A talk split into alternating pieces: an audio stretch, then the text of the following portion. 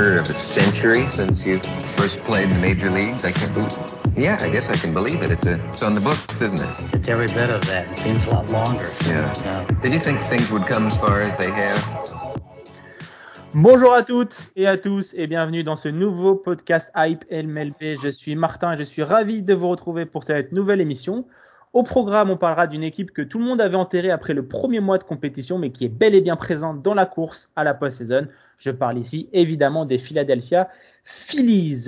On évoquera également votre joueur de la semaine et il y avait une belle compétition également cette semaine. Et on terminera par faire un petit bilan sur les performances de l'équipe de France de baseball lors des qualifications à la World Baseball Classic, qu'on peut appeler également la Coupe du Monde du baseball qui ont eu lieu ce week-end. Et pour m'accompagner aujourd'hui, j'accueille Marion. Salut Marion, comment vas-tu?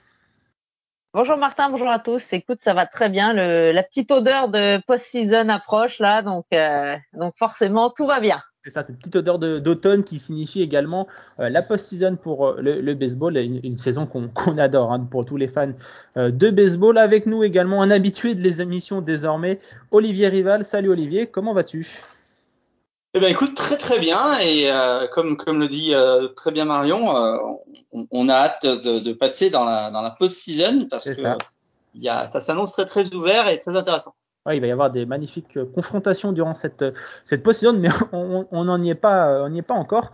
Je vois que tout le monde est en place, alors installez-vous confortablement car je vous propose d'y aller. C'est parti, play ball.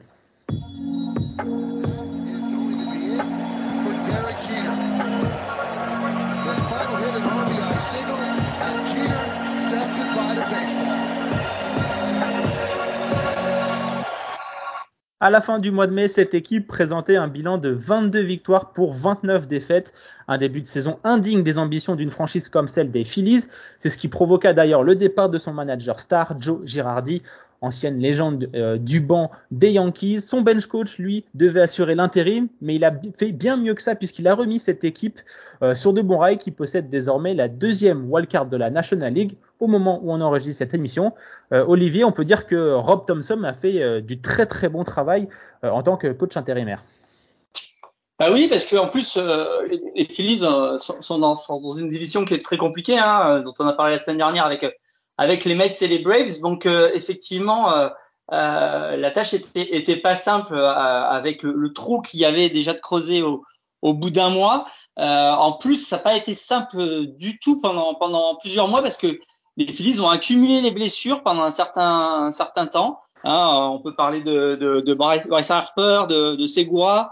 Il y a eu aussi euh, la, la blessure de, de Elfin qui est venue très tôt dans la saison. Il y a Wheeler qui est un petit peu sur euh, sur une jambe depuis pas mal de temps. Donc euh, malgré tout ça, euh, ben, ils ont réussi à rester dans la course. Et euh, en cette fin de saison, avec en plus notamment pas mal de, de blessés qui sont revenus ou qui reviennent, ça peut devenir une, une équipe dangereuse pour pour les, les, les playoffs de National League. Ah, c'est sûr que c'est une équipe qu'on n'aura pas envie de croiser euh, en, wildcard, hein, Marion, cette équipe des, des Phillies qui est euh, très bien équipée au niveau de l'attaque avec un JT Muto qui semble euh, enfin se mettre au niveau auquel on l'attendait, bien sûr Brice Harper et un pitching plutôt euh, cohérent. Oui, effectivement, c'est au niveau de la dynamique, c'est sûr que ça sera une équipe qui va, si elle euh, décroche bien euh, sa wildcard, qui va arriver en pleine confiance, puisque tu as dit c'était carrément pas euh, gagné il y a quelques mois. Euh, tu as parlé de cohérence pour le pitching, c'est vrai, parce que quand on regarde les stats, euh, il y a personne qui sort vraiment du lot cette année. On peut dire quand même, même Caron Nola ne fait pas une saison extraordinaire en dessous de, de ce qu'on attendait De et de ce qu'il avait ouais. proposé, euh, proposé jusque-là. Euh, voilà, il n'y a pas, il y a pas vraiment d'ace qui se détache cette saison. C'est un, un ensemble en fait, c'est une rotation qui euh, qui s'en sort bien et qui compte euh, effectivement sur cette force de force de frappe des des Phillies avec euh, toujours euh, Cal Schwarber avec sa moyenne horrible, mais avec ses, euh, sa quarantaine de, de home runs et puis Bryce Harper qui revient, Real Muto c'est vrai qui, qui revient très fort. Et puis ils ont euh, injecté quelques quelques jeunes. Du coup, Olivier parlait des blessures, donc il y a quelques jeunes qui ont qui ont débuté et, et la mayonnaise a pris. On a senti tout de suite que, enfin pas, pas forcément tout de suite, mais je veux dire voilà, il y a eu un élan collectif euh, et, et ils se sont pas du tout laissés abattre. Donc euh, ouais, une, une vraie surprise de les voir là euh, à ce niveau de, de la saison. Ouais. Et puis, euh, je voulais revenir avec toi, euh, Marion, sur le, ce coach-là, Rob Thompson. Euh, donc, c'est un, coach canadien. C'est le- d'ailleurs le, le premier coach canadien à être embauché en tant que coach d'une équipe de Major League depuis 1934. Tu le connais bien, toi, puisque bah, de, entre 1990 et 2017, il faisait part de l'organisation des Yankees. Et donc, il a quand même cinq bagues euh, à- sur, ses, sur ses doigts. Donc, c'est plutôt, plutôt intéressant. Euh, Est-ce que justement, tu penses que cette culture de la gagne, que Joe Girardi n'a semble-t-il pas réussi à transmettre, euh, Rob Thompson semble lui l'avoir transmis à ses, à quoi. Alors c'est sûr que Rob Thompson, quand tu as cité les dates, euh, c'était vraiment la période euh, Euh, dorée, quoi. glorieuse euh, voilà, des, des, des Yankees. Donc il a forcément eu cet élan et il a participé à, à tout ça. Après Joe Girardi, tu l'as dit aussi tout à l'heure, euh, il avait lui aussi participé à des titres des Yankees et euh, même euh, donc joueur et, euh, et manager.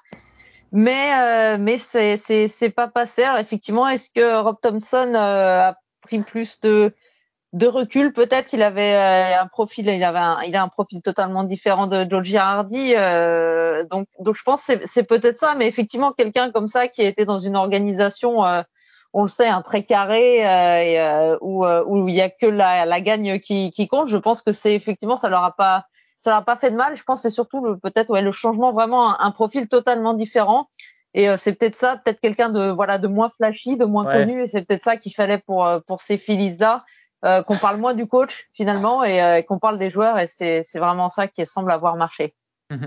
Et euh, Olivier, de, de ton côté, qu'est-ce qui t'impressionne le plus dans cette équipe euh, euh, des, des Phillies? Est-ce que justement, bah, c'est ce mental euh, qui semblait manquer à cette équipe, euh, l'attaque, le, le pitching?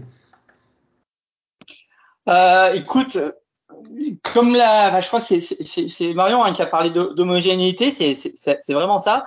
Et, et, et justement, du point de vue du pitching, euh, le fait qu'il y ait pas mal eu, qu'il y ait eu pas mal de blessés hein, euh, du côté de Elfin, du côté de Wheeler, euh, euh, ça a permis à, à d'autres à d'autres pitchers d'émerger. Notamment, euh, on peut parler de Falter, le, le, le pitcher de deuxième année, qui a, qui a vraiment euh, bien tenu la baraque. Ils ont été aussi un petit peu obligés de, de remplir les trous en, en tradant pour euh, Syndergaard, qui a, qui a réussi aussi à, à bien s'intégrer dans, dans ce, dans ce pitching staff. Ce qui Mhm. fait qu'aujourd'hui, les Phillies euh, bah, tournent pratiquement avec une rotation à six lanceurs, ce qui est, euh, ce qui est pratiquement, euh, voilà, c'est pratique, pratiquement les seuls à, à le faire.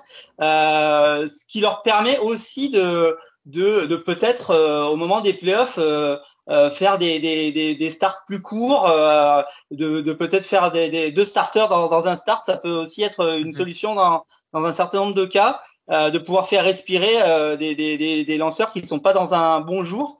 Euh, donc ils ont ils ont une vraie profondeur qui a été un petit peu provoquée par les blessures, mais qui pourrait euh, être un, vrai atout au moment des playoffs.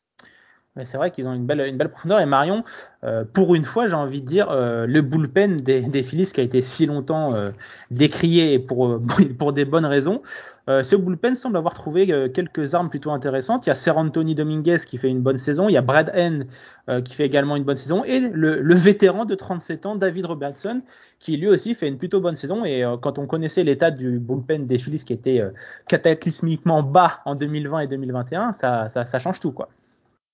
Ah ouais, il suffit de regarder euh, la fiche de, de, de, de stats, les, la RA de, de ces lanceurs. Euh, C'est vrai que tu le dis, ces dernières années, c'était c'était vraiment catastrophique. Euh, là, c'est pareil, hein, ça reste ça reste homogène. Il n'y a pas un, un super euh, closer hein, euh, pour pour finir les matchs. Euh, je crois que c'est Knebel qui a une douzaine de, de saves. Donc par rapport à certaines équipes, on va dire que c'est pas beaucoup.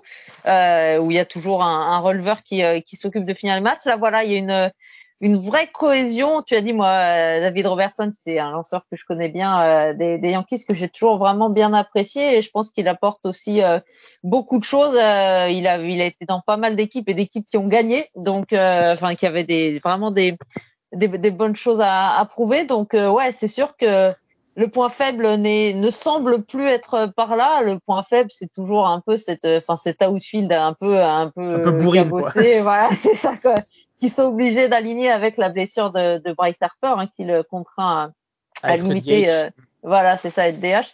Donc, euh, donc ouais, ça tient. C'est, c'est ça aussi, hein, c'est une sur- surprise parce qu'au début de saison, c'est pareil. Hein, le, le bullpen, c'est, ils étaient un peu repartis comme l'année dernière.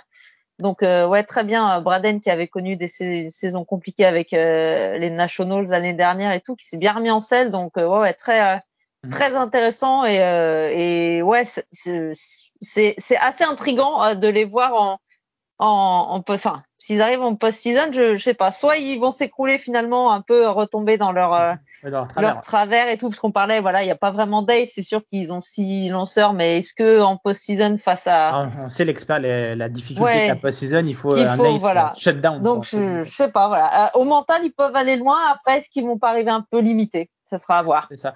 En tout cas, on peut souligner le bon travail du GM Dave Dombrowski hein, qui a fait euh, un excellent travail à trade deadline en allant chercher euh, bah, justement Brandon Marsh par exemple, euh, qui fait du bon travail dans l'outfield et qui compense un peu, comme on disait, l'aspect le, un peu plus bourrine de, de Schwarber et Castellanos. Lui, il est plus dans le contact, donc ça, ça compense bien.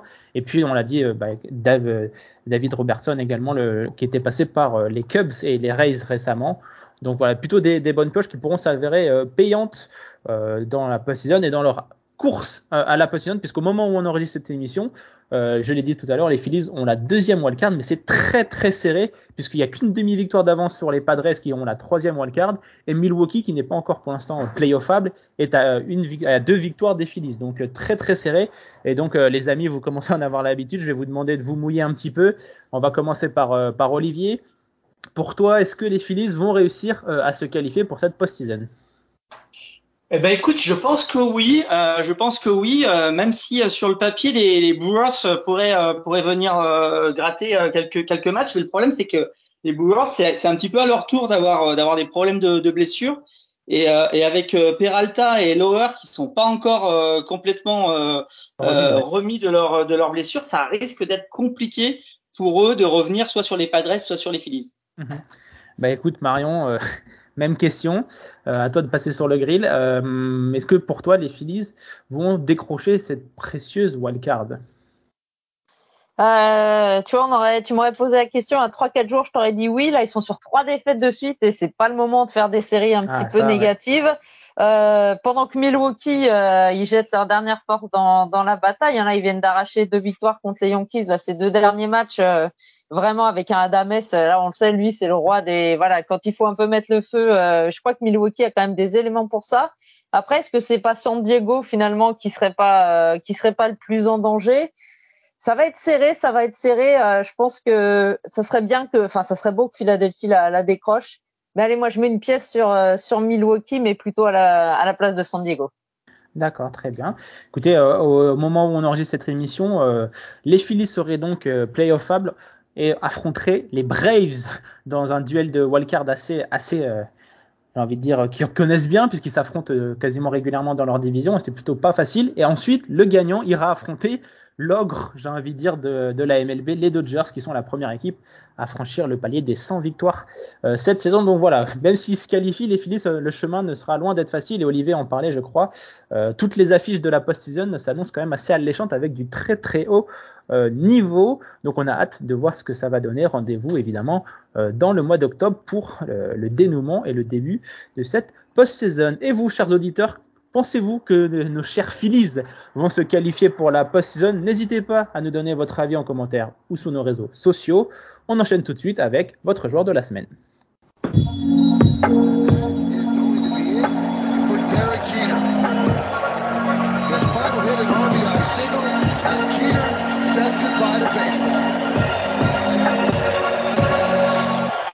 Le joueur de la semaine, vous aviez le choix entre quatre joueurs Jordan Alvarez et Framber Valdez des Astros, Freddie Freeman des Dodgers et le lanceur des Padres, Yu Darvish. avec 50% des voix, donc une belle euh, majorité, vous avez élu Freddie Freeman qui est tout simplement énorme pour les Dodgers euh, en ce mois de septembre, Marion. Hein. alors, Freddie Freeman, ouais, super impressionnant hein, sur le mois. Je pense qu'il se dirige tout droit vers le titre de de joueur du mois. Je crois qu'il est à, près de plus de 350. Il est à 372 euh, de moyenne euh, hier en tout cas, donc c'était samedi. Il est à 372 de moyenne au, bâton, 16 coups sûrs, 4 home runs, 10 RBI et un OPS de 1,159 pour ce mois de septembre. Donc euh, des stats quand même assez exceptionnels pour l'ancien joueur des Braves. Ouais, c'est ça, c'est c'est du Freddy Freeman, je vais dire qu'on avait l'habitude de voir. Moi, ce qui m'impressionne, c'est que voilà, qui que rien ne l'ait perturbé cette saison, son transfert. On a, il y a eu aussi l'histoire de la polémique hein, sur euh, est-ce que son agent euh, le lui avait dit ou pas la dernière offre des Braves. Il y a eu aussi une petite polémique là-dessus. Euh, il s'est rien n'a transparu de, de, son côté, quoi. Il est resté fidèle à lui-même. Euh, là, quand il compte, quand, quand les matchs comptent, Freddy Freeman, il est là. Il est toujours serein, donc c'est évidemment l'un des atouts maîtres de ces Dodgers qui en ont plusieurs, mais mais Freeman sur la lancée de bah, du, du, titre avec les Braves la, la saison dernière, voilà, c'est ouais chapeau, enfin respect, je sais plus quoi dire à propos de, de, de, ce joueur-là, impressionnant. Franchement, je j'imaginais peut-être une petite euh, voilà une petite année euh, un petit peu moins bien. Euh. Mm. Ouais, c'est ça exactement. Mais alors pas du tout quoi. Et c'est du c'est du Freeman pur jus et, et super agréable à voir. T'as parlé des, des Dodgers, hein, sans victoire. J'ai vu qu'ils avaient la, le meilleur bilan. Euh, c'est c'est le meilleur bilan depuis les Mariners 2001 puisqu'ils ont que 44 défaites et 100 victoires. Donc voilà, ça ça montre qu'ils sont vraiment chauds. Mhm. Maintenant, euh, ils sont déjà arrivés chauds euh, en post-season euh, il y a quelques, voilà, c'est ça. Donc ça ne veut pas forcément dire grand-chose, mais voilà, Freeman en tout cas sans, sans problème élu joueur de la semaine et sans doute joueur du mois. Ouais. Et tu avais voté pour Freddy Freeman toi de, de ton côté, Marion? Alors, bah, tu, tu connais Martin, je ne peux pas voter pour des Astros, mais j'avoue que Alvarez très très très très bon. Il y aura un beau duel avec Bish, Bichette hein, pour le titre de joueur du mois en American League, à mon avis, entre entre ces deux sluggers. Ce qui m'a un petit peu déçu, donc j'avais voté Freeman. Ce qui est un peu déçu, c'est le score très faible de, de Framber Valdez, alors qu'il sort quand même des perfs euh, assez folles. Mais ouais, j'avais voté aussi pour, pour Freeman. D'accord, bah écoute, euh, évidemment, c'est mérité pour Freeman et je vous en veux pas de ne pas avoir voté pour euh, mes chers mes chers Astros. Olivier, pareil, pour qui avais-tu avais qui voté cette semaine? Freddy Freeman, je crois. Hein bah oui, pour le coup, moi j'ai voté j'ai voté aussi pour Freeman et euh, surtout par sa régularité quoi effectivement c'est euh, il, il, a quand même aujourd'hui une moyenne sur la saison à, 341 qui est, euh, qui est, qui est qui est la meilleure de toute la ligue euh, et puis bah, comme comme l'a un peu dit euh, Marion moi je suis surtout bluffé par par le niveau de, de cette équipe des Dodgers parce que passer le cap des 100 victoires à 18 matchs de la fin ça veut dire que ils sont presque sûrs sauf incident de battre le record euh, des, des, Dodgers euh, en saison régulière qui est à 106 matchs, qui avait été atteint en, en 2019 et en 2021, donc l'année dernière. Euh, et ils sont euh, sur un trend à 112 victoires. Il n'y a pas une seule équipe de la National League qui a passé les 110 victoires depuis 1909. Donc on a quand même du mal à voilà. C'est pour vous dire le, le niveau hein, de, de, de cette équipe et comment c'est difficile d'arriver à, à, des, à des niveaux pareils. Hein. Il y a il y a que il y a que six équipes dans l'histoire qui ont passé le cap des 110 victoires. Euh, et ils sont euh, sur ce trend-là, donc on va surveiller aussi ça parce que c'est des performances mhm. vraiment exceptionnelles. Moi, j'ai lu dans la presse là qu'on commence à parler de du, du 1, 2, 3 de, du, du batting order euh, Betts, euh, Turner, Freeman comme du comme du meilleur de l'histoire. Alors bon, c'est peut-être un petit peu rapide. c'est nos, amis, nos amis américains qui qui tout de suite dans dans, dans l'intensité, on va dire, des propos euh, peuvent déraper. Voilà, mais, mais, mais bon, ça, ça veut quand même dire qu'on on est quand même sur des performances vraiment exceptionnelles du côté de ces Dodgers, dont on n'a pas forcément beaucoup beaucoup parlé euh, sur notre antenne, mais dont on va parler, je, je pense, euh, dans les prochaines semaines avec avec les, les playoffs qui arrivent. C'est sûr qu'ils étaient tellement entre guillemets faciles que on peut dire qu'on n'avait pas trop besoin de parler d'eux parce que ça roulait tout seul hein, pour, euh, pour nos amis des, des Dodgers, même dans leur division où euh, ils ont 21 victoires d'avance. Euh, sur le sur le reste de, de, de leurs adversaires alors que tu as quand même des équipes comme les Padres ou les Giants qui étaient quand même au, au rendez-vous donc voilà ils ont une différence de points de plus 328 donc, c'est-à-dire qu'ils ont 328 points de plus qu'ils n'ont encaissé. Donc, voilà, euh, pour vous résumer un peu cette équipe euh, des, des, Dodgers, qui est encore une fois historique. Reste à savoir s'ils vont réussir à, à performer. Euh, en playoff, on va en profiter un petit peu qu'on est un peu sur les Dodgers pour en parler un petit peu. Olivier, ça va te faire, euh, ça va te faire euh, plaisir. il va y avoir quelques petites interrogations quand même pour cette équipe des Dodgers.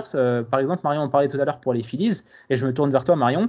Il n'y a pas de clair ace dans cette équipe puisque Walker Boiler est sur la liste des, des blessés. Clayton Kershaw est quand même sur la pente descendante et euh, Tony Gossolin n'a pas énormément, euh, qui est leur meilleur lanceur cette saison, n'a pas énormément d'expérience à un tel niveau. Exactement, c'est pour ça que je disais tout à l'heure, euh, ok, ça roule en saison régulière, mais il y aura toujours cette question en, en post-season, ce qu'ils peuvent faire. Et effectivement, euh, on peut, je crois que du côté de l'attaque, il n'y a pas vraiment de questions à se poser. Je, pense que... je crois que c'est réglé, mais mais il y a, y a des interrogations sur cette euh, cette rotation. La blessure de Gonzolin là dans la dernière semaine, c'est pas c'est pas terrible parce que bah, même s'il revient, euh, voilà, il faut, c'est dommage. Enfin, à ce moment-là de la saison, euh, voilà, faut se remettre en route. Il y a il y a il y a pas d'ace, il y a une, une, une, rotation très solide, mais est-ce qu'il faut pas à ce moment de la saison une tête d'affiche? Alors euh, Clayton Kershaw euh, peut-il assumer ce, ce, rôle? Alors qu'on le sait ces, Ah, ces ouais, dernières saisons il était Maintenant, euh, maintenant qu'il a battu la malédiction, on peut se dire que c'est un, un Kershaw nouveau. Ouais, mais c'est vrai qu'il était derrière. Il y avait Walker Buehler en fait qui était toujours, euh, qui était toujours. Bah, le, enfin, le c'est- pilier, quoi. Ouais. Voilà, c'est ça. C'était sur Walker Buehler, c'était lui le pitcher numéro un de des des de ces des playoffs. Donc là, est-ce que c'est euh, Kershaw qui va récupérer ce, ce rôle? C'est pour ça. Voilà, moi je je je dis pas du tout que ça va mal se passer pour les Dodgers, mais c'est vrai que j'attends de voir. C'est Ouais, bah, très très intriguant de de savoir Mhm. comment ils vont aborder euh, au niveau pitching, hein, bien entendu, cette post-season. C'est vrai qu'Olivier, il n'y a rien à dire sur l'attaque des, des Dodgers, qui est sans doute l'une des, des plus belles de ces dernières années. Mais c'est vrai que ce pitching pour la post-season, euh, ça peut poser problème. Hein. Bah, écoute, ça peut, ça peut effectivement euh, poser problème. Il y a aussi euh, du côté du pitching une, une vraie interrogation sur euh, que, je, que je me pose en tout cas sur sur le poste de closer parce Mhm. que Kimbrel a, a pas des a pas des statistiques exceptionnelles. Hein. Il est à plus de 4 DERA euh, euh, pour pour fermer des matchs. C'est pas c'est pas franchement l'idéal. Euh, donc euh, oui, il y a, y a- on peut on peut trouver quelques quelques points de faiblesse dans cette euh, dans cette équipe des Dodgers euh, malgré une fiche e- extraordinaire. Attention, on ne dit pas qu'ils sont, ils sont loin du, du niveau. Hein. Ils sont très, très, très, très bons, hein, nos, amis des, des, des Dodgers. Mais dans une, dans une telle domination, il faut bien essayer de trouver quelques petits points pour discuter parce que sinon, bah, on dit qu'ils sont forts et puis euh, le podcast se termine, quoi.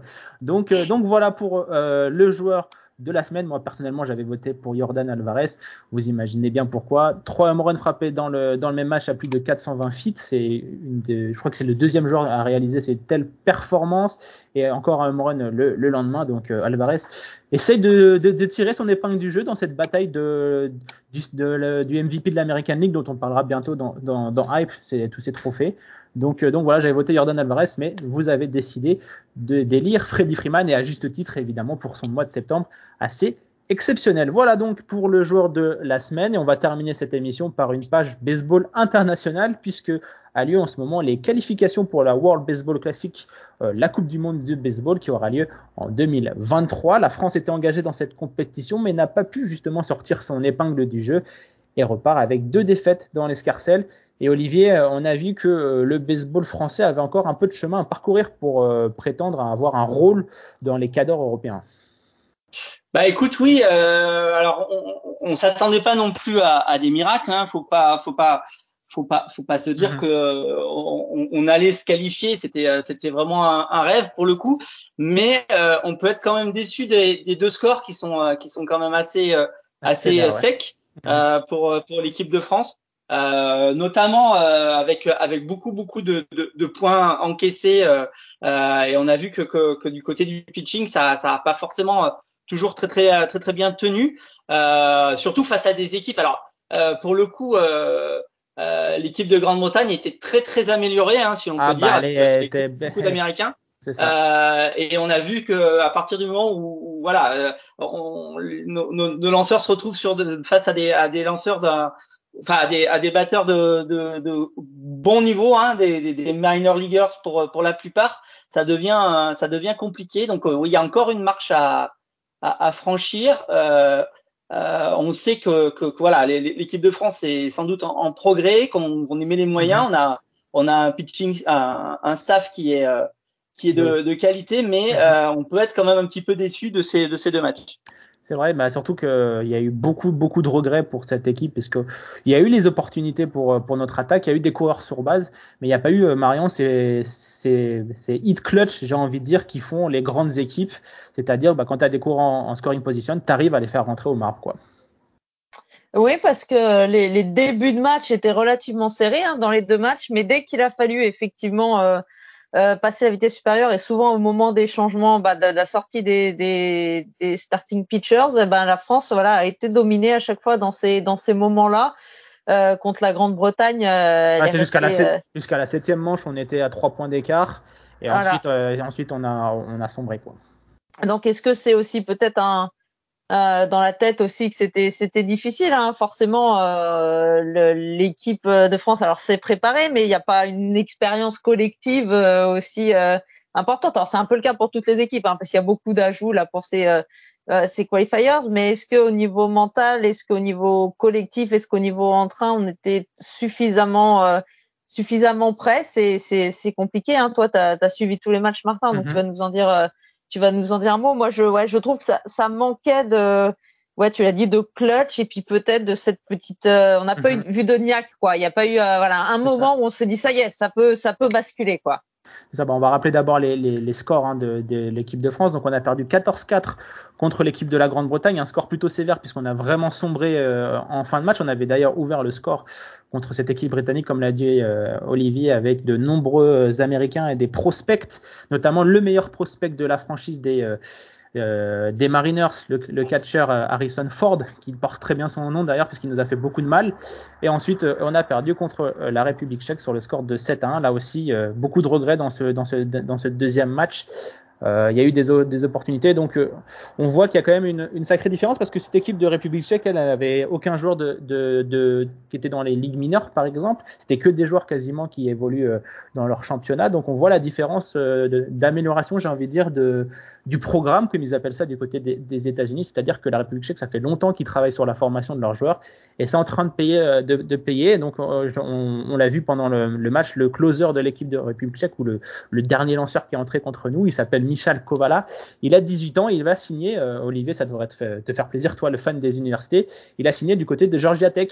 Donc euh, voilà, une grosse, une grosse université pour le, pour le baseball. Donc voilà, on montre la différence euh, de, j'ai envie de dire, de préparation des jeunes joueurs. Mais voilà, du côté de l'équipe de France, comme vous l'avez dit, Bruce Bocci va apporter beaucoup de lumière sur notre sport.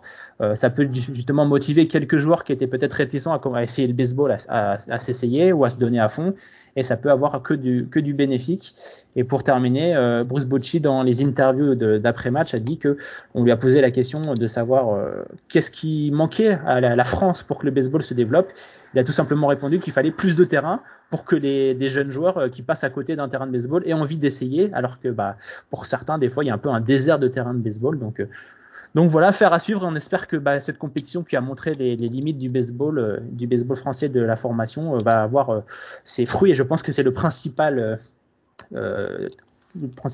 truc à tirer de cette compétition, c'est l'expérience déjà de nos joueurs à un tel niveau de compétition, et ensuite essayer de faire un audit pour voir qu'est-ce qui n'a pas marché. Donc voilà pour cette équipe de France qui a été éliminée des World Baseball Classic. Euh, malheureusement, j'ai envie de dire, mais euh, le baseball reviendra en, en, 2023, en tout cas le baseball international avec justement cette World Baseball Classic avec une équipe de France, Marion, euh, une équipe des États-Unis, pardon, Marion, euh, qui a annoncé une line-up plutôt, on va envie de dire All-Star. Hein. Ah oui, t'as dit une équipe de France, euh, c'est sûr que bon, on ça aimerait fait, bien ça avoir fait la rêver euh, pendant trois dixièmes de seconde. Voilà, les Américains apparemment se, enfin c'est pas hein. apparemment on annonce euh, semaine après semaine vraiment une, une énorme une énorme équipe. Euh, sauf si j'ai manqué une info, on n'a pas trop d'infos côté Pas pitching pour non, le. Voilà, c'est ça, ouais, ouais. Mais par contre, il y a de, de très nombreux euh, de très nombreux engagés. Hein. J'essaie de me les de, de les retrouver, mais on a trouvé du Théa Turner, euh, Bryce Harper, enfin voilà, de vraiment une super équipe solide. Il faudra voir euh, ce qui ce qui propose en rotation, soit des jeunes, soit envoyer un ou deux vétérans. Alors par contre, on le sait, hein, c'est c'est pas euh, c'est une, une, compétition internationale et un énorme roster ne fait pas toujours une victoire. Par exemple, bah, les Américains sont bien placés pour le savoir en basket, par exemple. On a déjà vu de, de nombreux stars NBA se faire rouster des compétitions internationales. Ce qui compte, on en parlait pour l'équipe de France, c'est la cohésion. Hein. Ouais, c'est ouais. pas voilà, c'est pas tout d'aligner des. Alors ça peut aider, c'est sûr, mais il va falloir trouver une cohésion euh, d'équipe. Mhm. Mais c'est sûr que sur le papier là, euh, ce petit euh, line-up américain, c'est pas mal ça, quoi. Ça donne envie. Et Olivier, on sait dans ce genre de compétition, euh, les Japonais, ils, ils répondent toujours présents. Il y a aussi les, les équipes, des, j'ai envie de dire des Caraïbes comme la République dominicaine, etc., qui amènent toujours des belles équipes. Et c'est pas toujours euh, donné gagnant pour les Américains. Loin de là. Non, non, c'est pas toujours donné gagnant pour les Américains. Et, euh, et, et, et je conseille vraiment à nos euh, à nos auditeurs de, de, de regarder euh, ces matchs de World Baseball Classic euh, euh, en début de, enfin avant le, le, début de la saison MLB euh, l'année prochaine, parce que c'est toujours euh, un spectacle vraiment euh, exceptionnel, avec souvent aussi des, des, des baseballs assez différents. Hein, c'est toujours très très c'est intéressant de voir, de voir par exemple un, un, Japon États-Unis avec avec deux manières de, de, de vraiment le small ball contre la puissance. Mhm. Euh, et puis avec la fête aussi dans les tribunes, notamment quand ça se passe dans les Caraïbes, euh, du côté de la République dominicaine, de Puerto Rico, euh, de toutes ces équipes, le Venezuela, Cuba seront seront là, avec vraiment toujours beaucoup de spectacles dans les tribunes sur le terrain. Donc c'est vraiment un, un, grand spectacle. Euh, je voulais juste ajouter un petit dernier mot par, rapport à l'équipe de France. Il y a quand même quelque chose que j'ai bien apprécié dans ce dans, dans, dans ces deux matchs, c'est euh, on a vu beaucoup beaucoup de très beaux gestes défensifs du côté français. Une belle défense, ouais, Et, et, ça, je trouve que de ce point de vue-là, c'est ça, ça, ça, ça, ça fait plaisir de voir que sur ces fondamentaux-là, euh, notre ah, formation est, arrive à, à, faire de belles choses. Et d'ailleurs, Bruce Bocci en avait parlé dans l'interview qu'il nous avait accordé avant la, compétition, en disant que l'un des points forts de, cette équipe de France, c'était justement sa défense. Et c'est vrai qu'il y a eu des magnifiques jeux défensifs de, de la part de, de, nos Bleus. Voilà donc pour ce petit chapitre sur euh, le baseball international. N'hésitez pas à réagir sur nos réseaux sociaux Hype Sport Media. On se fera un plaisir de lire vos avis. Et c'est ainsi que se termine cette nouvelle émission. Merci à tous de nous avoir suivis. Je remercie également Marion et Olivier d'avoir participé. Quant à nous, on se retrouve très vite pour une nouvelle émission Hype MLB. En attendant, vous pouvez toujours retrouver nos anciennes émissions et les autres podcasts de la famille Hype sur toutes vos plateformes d'écoute. Bonne semaine à tous, prenez soin de vous, ciao, bye bye.